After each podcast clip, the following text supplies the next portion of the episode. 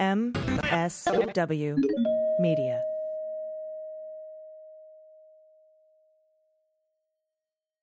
Thanks to ZBiotics for supporting the Daily Beans. ZBiotics engineered a pre-alcohol probiotic. Go to zbiotics.com slash dailybeans to get 15% off your first order when you use Daily Beans at checkout. with swearing. Daily beans,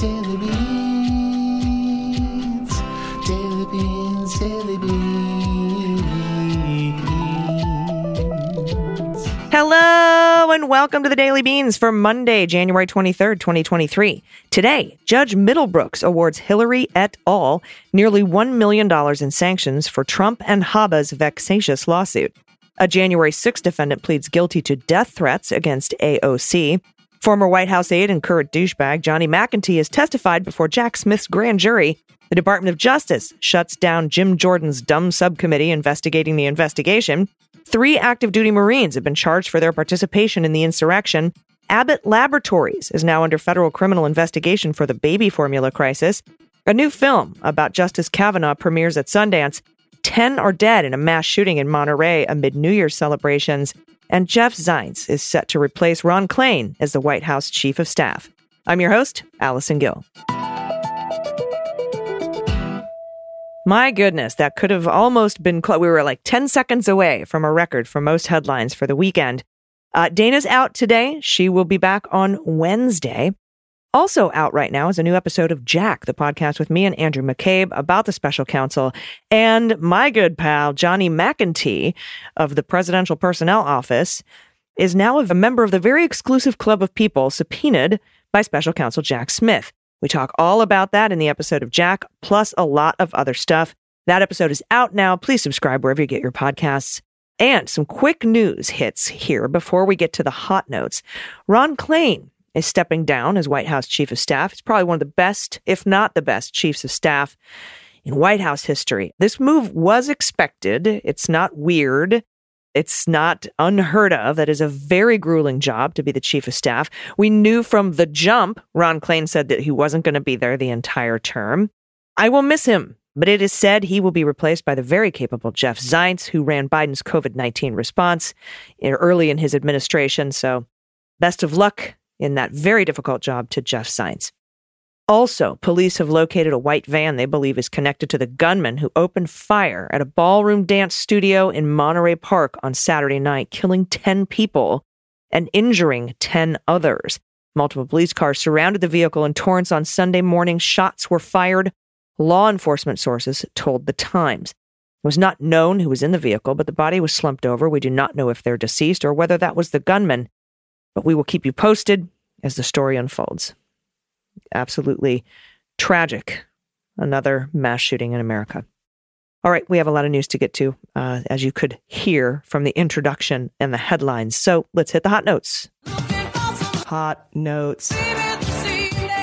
All right, so for a while now, Jim Jordan has been sending letters to the Department of Justice demanding documents and information about the investigations into Donald Trump and likely investigations into Jim Jordan. Recently, he formed a judiciary subcommittee in the House of Representatives that will be tasked with investigating the investigations. We all know how investigating the investigators goes, just ask John Durham. So allow me to read to you from this letter that the Department of Justice sent to Jim in response on January 20th. Here we go. We are in receipt of your January 17th letters to the Department of Justice as well as three of our law enforcement components the FBI, the DEA, and the Bureau of Alcohol, Tobacco, and Firearms and Explosives, regarding information requests that you sent during the 117th Congress. In light of your appointment as the chair of the House Committee on the Judiciary, the department would like to take this opportunity to review our practices with respect to congressional engagement for the benefit of both new and returning members of the committee. We look forward to a productive relationship with the 118th Congress. We welcome your interest in the department's work. the department stands ready to provide expertise as the committee considers potential legislation.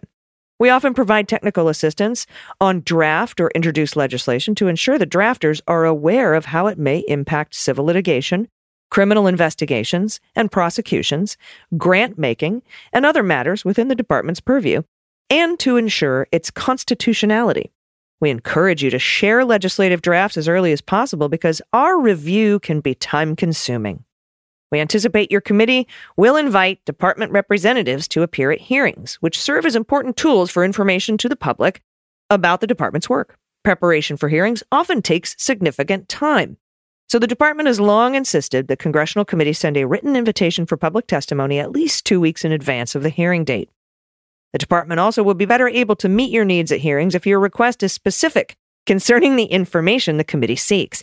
While we work diligently to accommodate requests for public testimony, it may not always be possible to participate or to address all the topics the committee wishes to raise. Consistent with long-standing policy and practice, any oversight request must be weighed against the department's interest in protecting the integrity of its work. Long-standing department policy prevents us from confirming or denying the existence of pending investigations in response to congressional requests or providing non-public information about our investigations. The department's obligation to protect the government's ability to prosecute fully and fairly is vital to the executive branch's core constitutional function to investigate and prosecute criminal matters. Finally, the department is committed to protecting the rights of whistleblowers, for example, employees or applicants for employment who have made a protected disclosure. And we're committed to complying with both the letter and the spirit of the Whistleblower Protection Act, Title 5 U.S. Code Section 2302b8. Nothing in the foregoing is intended to impact requirements, obligations, rights, sanctions, and liabilities created by controlling executive orders and statutory provisions. We hope this information is helpful. We look forward to a productive relationship. Please do not hesitate to contact this office if we may provide additional assistance regarding this or any other matter. Interesting and fun. All of your requests will take significant time. Please submit them early. And we're not going to tell you anything about ongoing investigations because it's our constitutional right and duty in the, under the separations of powers clause not to. You big piece of shit. Uh, anyway, that was a great letter. I f- loved it. I'm glad they sent it. Also in the news, former President Trump on Friday withdrew his lawsuit seeking to block New York Attorney General Tish James from accessing materials from his private trust. In a one page notice filed with Judge Middlebrooks, Trump's attorney, Timothy Weber, said he was voluntarily dismissing the lawsuit without prejudice. No further reason was given, but I bet I know why. Last month, Middlebrooks rejected Trump's efforts to obtain a temporary injunction to block Tish James from obtaining documents from the trust, saying Trump had no substantial likelihood of success on the merits. a motion to dismiss the lawsuit is still pending, or it was at the time. The move comes one day after Middlebrooks sanctioned Trump and another one of his attorneys, Alina Habba, for $937,000 and change. That was a lawsuit that Trump brought against Hillary Clinton and 30 other defendants, saying that, that they conspired against him in 2016. Middlebrooks wrote, This case should never have been brought. Its inadequacy as a legal claim was evident from the start. No reasonable lawyer would have filed it. Intended for a political purpose, none of the counts of the amended complaint state a cognizable legal claim. Unquote. So, that is hilarious. He sued Hillary and 30 other people. And we talk about this, Andrew McCabe and I, because he's one of the defendants in that lawsuit. He was. I mean, the, the, the lawsuit's been dismissed. We talk about that on the on the most recent episode of, of Jack, because it does actually tie in with the special counsel investigation. It's very interesting how you want to listen to that episode. But he sued them all everybody who had anything to do with the 2016 investigation into Trump Russia. And Judge Middlebrooks dismissed it and then invited Hillary et al. to file sanctions. And then a couple, uh, maybe like a month and a half ago, one of the guys was awarded sanctions, a $50,000 a uh, fine that payable to the court, plus his attorney's fees, which were about, I think, like $22,000 or something like that. And the judge awarded those sanctions. And then that same day that the judge awarded the sanctions to that one guy, Trump filed his lawsuit, a new lawsuit against Tish James, which is with same kind of bullshit. No cognizable legal anything in that entire lawsuit. It was vexatious, it was frivolous. He actually cited the Tish James lawsuit while awarding sanctions, a second round of sanctions in the Hillary lawsuit. So that was what happened on Friday on my birthday. Happy birthday to me. Almost a million dollars in sanctions for Alina Habba and Trump severally and jointly liable for that money. That means you guys get to figure out who gets to pay what. I advised Alina Habba to hurry up and sue Donald for for at least half of those fees. Otherwise, I think her firm will be holding the bag on that because I think Trump will be like, "No, you told me to do it. I'm not paying a dime." Uh, so we'll see how that turns out. But it's going to cause some infighting between Alina Habba and Donald Trump, which just brings me joy. But uh, within 12 hours of that million dollar sanctions fine, they dismissed their suit, the similar suit against Tish James, which I advised them to do not 15 hours before. All right, next up. Three active duty members of the Marine Corps assigned to intelligence related jobs, including one at the National Security Agency in Maryland, have been charged with participating in January 6th. Uh, Corporal Micah Coomer, Sergeant Joshua Abbott, and Sergeant Dodge Dale Hellonen were arrested Tuesday and Wednesday near Camp Pendleton, California, right up the road from me, and Fort Meade and in Camp Lejeune, North Carolina, respectively, and appeared in local federal courts. The FBI said Abbott admitted to entering the Capitol with two buddies during a June 2022 interview that was part of his security clearance process while assigned to the Marine Corps Cryptologic Support Battalion, which is partnered and headquartered with the NSA at Fort Meade. According to the charging papers, Abbott said they walked around and tried not to get hit with tear gas and admitted he heard how the event was being portrayed negatively and decided that he should not tell anybody about going into the Capitol. Fantastic. I hope they lose all of their benefits. I hope that they aren't administratively discharged. I hope they get what's called a big chicken dinner, which is a bad conduct discharge or dishonorable discharge. They should not have access to taxpayer funded benefits or pensions. That's just my two cents. And a Texas man charged for attacking the Capitol pled guilty Monday to threatening AOC on Twitter shortly after the riot. On January 6th, in the hours after the attack of the Capitol, after the Capitol had been cleared, Ocasio Cortez posted a tweet saying, impeach. Garrett Miller replied, assassinate AOC. Miller also pled guilty to assaulting, resisting, or impeding officers, and admitted to intentionally forcing his hands on an officer while they tried to remove him from the Capitol that day. During the hearing, Judge Carl Nichols, a Trump appointee, read a statement of factual evidence to which Miller agreed that stated Miller acted with serious intent at the time he posted that tweet, assassinate AOC, and meant for it to be a threat. In other Department of Justice news, Abbott Laboratories is under investigation by the Department of Justice. The company confirmed that on Friday, almost a year after it shut down a Michigan baby formula plant after illnesses were reported.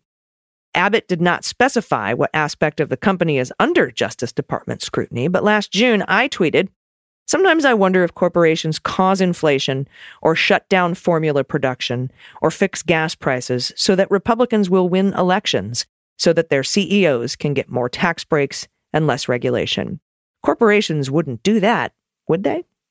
Well, I guess we'll find out. And finally, from Jada Yuan at the Washington Post, and a content warning here for sexual assault. Quote, we're getting more tips, unquote. That's Amy Herdy. She announced that Friday night after the Sundance Film Festival premiere of Justice, a documentary she produced about the sexual assault allegations against Kavanaugh.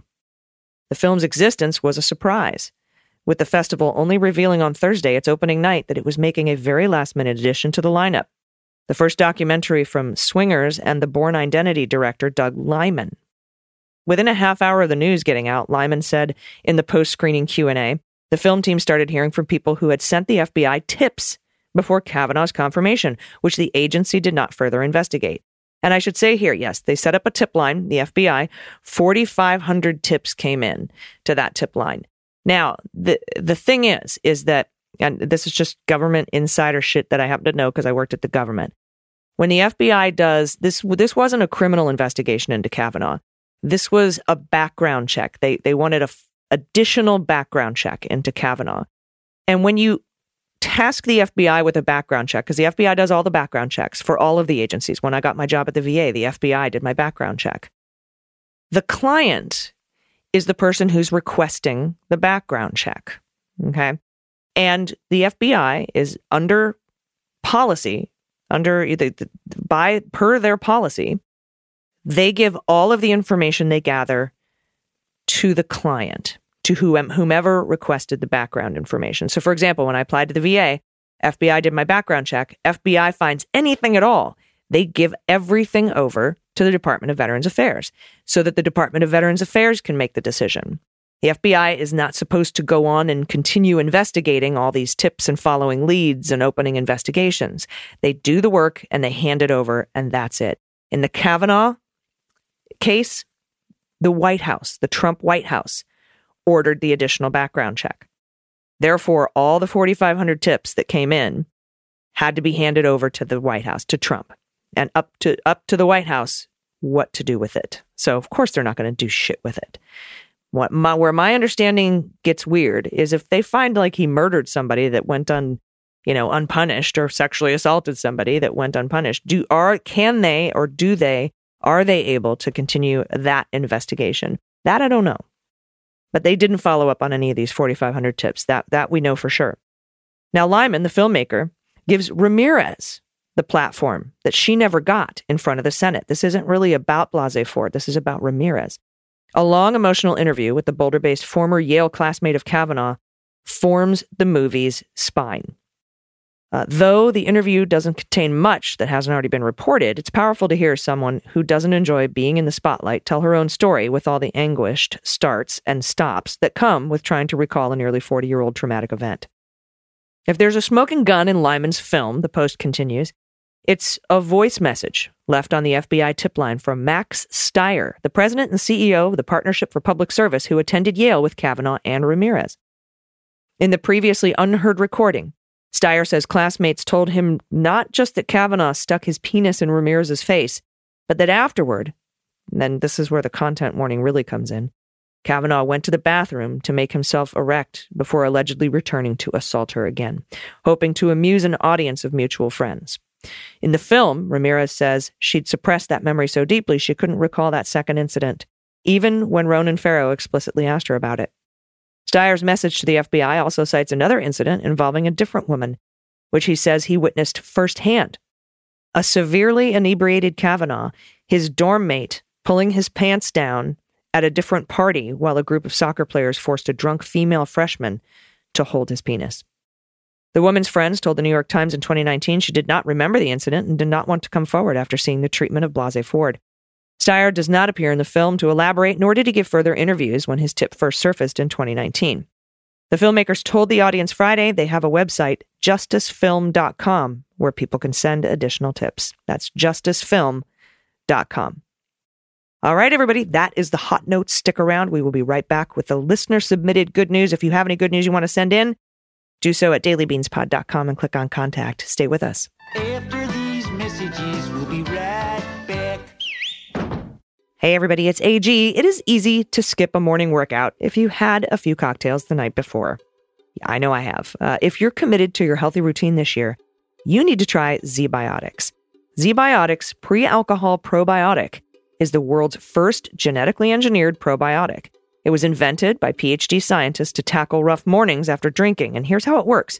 When you drink, alcohol gets converted into a toxic byproduct in your gut. It's this byproduct, not dehydration, that's to blame for your next rough day. ZBiotics produces an enzyme to break this byproduct down. It's designed to work like your liver, but in your gut, where you need it the most. Just remember to drink ZBiotics before drinking alcohol, drink responsibly, and get a good night's sleep to feel your best tomorrow. I tried ZBiotics for the first time last weekend before I went out with some friends for my birthday. As instructed, I drank the bottle of ZBiotics before I had any alcohol, and it was amazing how good I felt the next day. It made such a big difference. And now the first drink I have every time I go out on the town will be a bottle of ZBiotics. Give ZBiotics a try for yourself. Go to zbiotics.com slash dailybeans to get 15% off your first order when you use code dailybeans, all one word, at checkout. ZBiotics is backed with a 100% money back guarantee. So if you're unsatisfied for any reason, they will refund your money, no questions asked. That's ZBiotics, Z B I O T I C S dot com slash dailybeans and use code dailybeans. Everybody, welcome back. It's time for the good news. Who likes good news? Everyone? Then good news, everyone!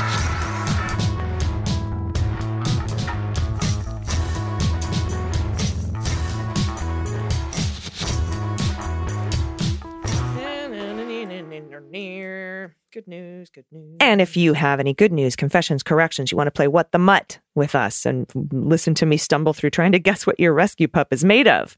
Or if you want to send a shout out to somebody you love or a small business in your area that needs some support. Or if you want to put up an adoptable pet in your area that needs a forever home, anything you want to send to us at all, Would be stories, shit kids say, send to us at dailybeanspod.com and click on contact. First up from Diane. Hello, ladies. I saw the news about Toadzilla, a six pound toad in Australia, and I immediately thought of AG. Here's an NPR story that's definitely worth checking out as a belated birthday gift. She's quite a sight to behold. It's not a frog orgy, but I think she might intimidate the other frogs. She appears to be about a banana and a half from head to rump. Also, here's a picture of my Chihuahua mix. Feel free to play what the mutt, but I have no answers for you. Here's my thoughts about the mix. He's definitely part Chihuahua, as he's high strung as fuck, and he has that anxious shake I associate with the breed. He's also this growly attempted purr he's got, suggests a smidge of feline in the mix, and a snort that I swear is 110% pig. Whatever the mix, he's pretty loyal. Uh, he makes a point to spend a little time in everyone's bed every night. Oh, how sweet. Okay, here's the six pound toad.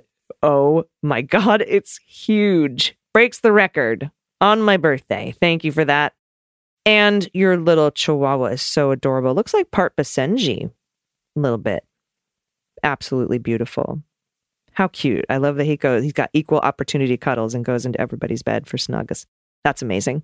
Next up from Maria de la Flamingo. I am from the Cleveland area. Me too. Where my Cleveland area family, where butter and cabbage rolls were alternate blocks on the nutrition pyramid.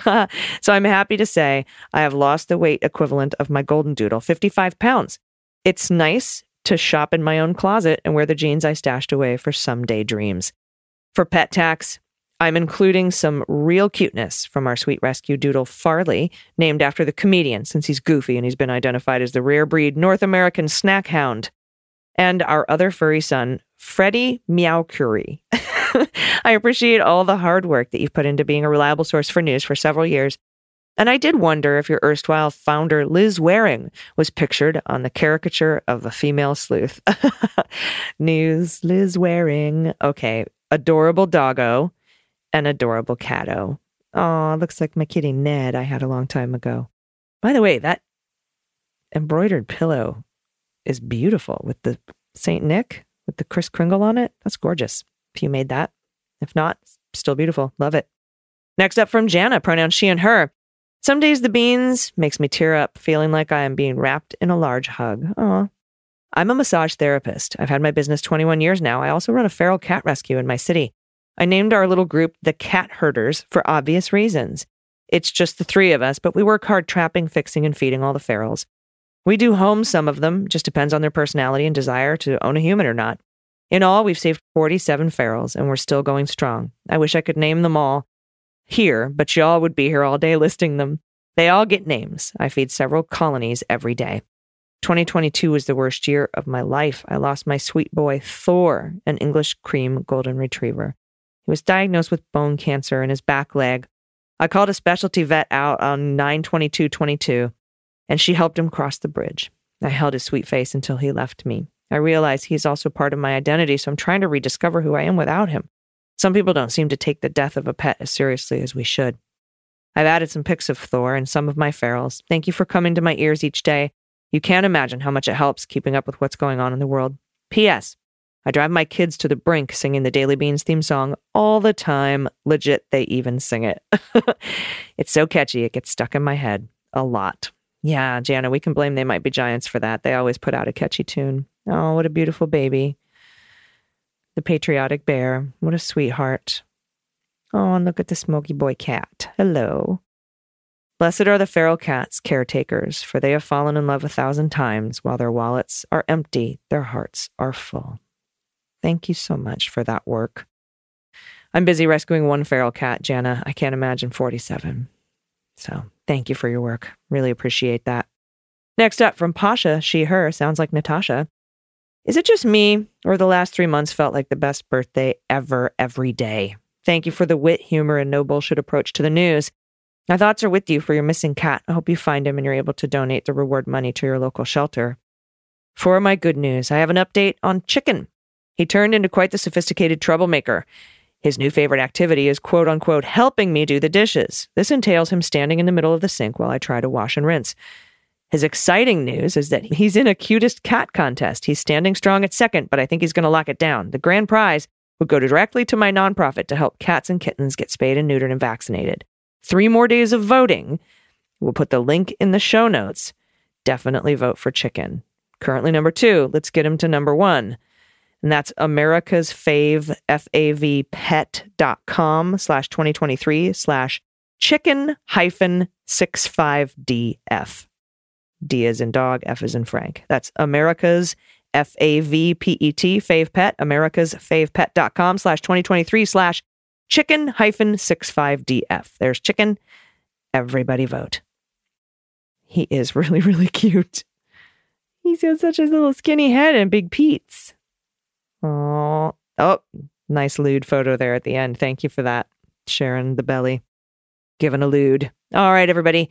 Thank you so much for your submissions. I really appreciate it. I'll be back in your ears tomorrow. Please give a listen to Jack. It's a really good episode.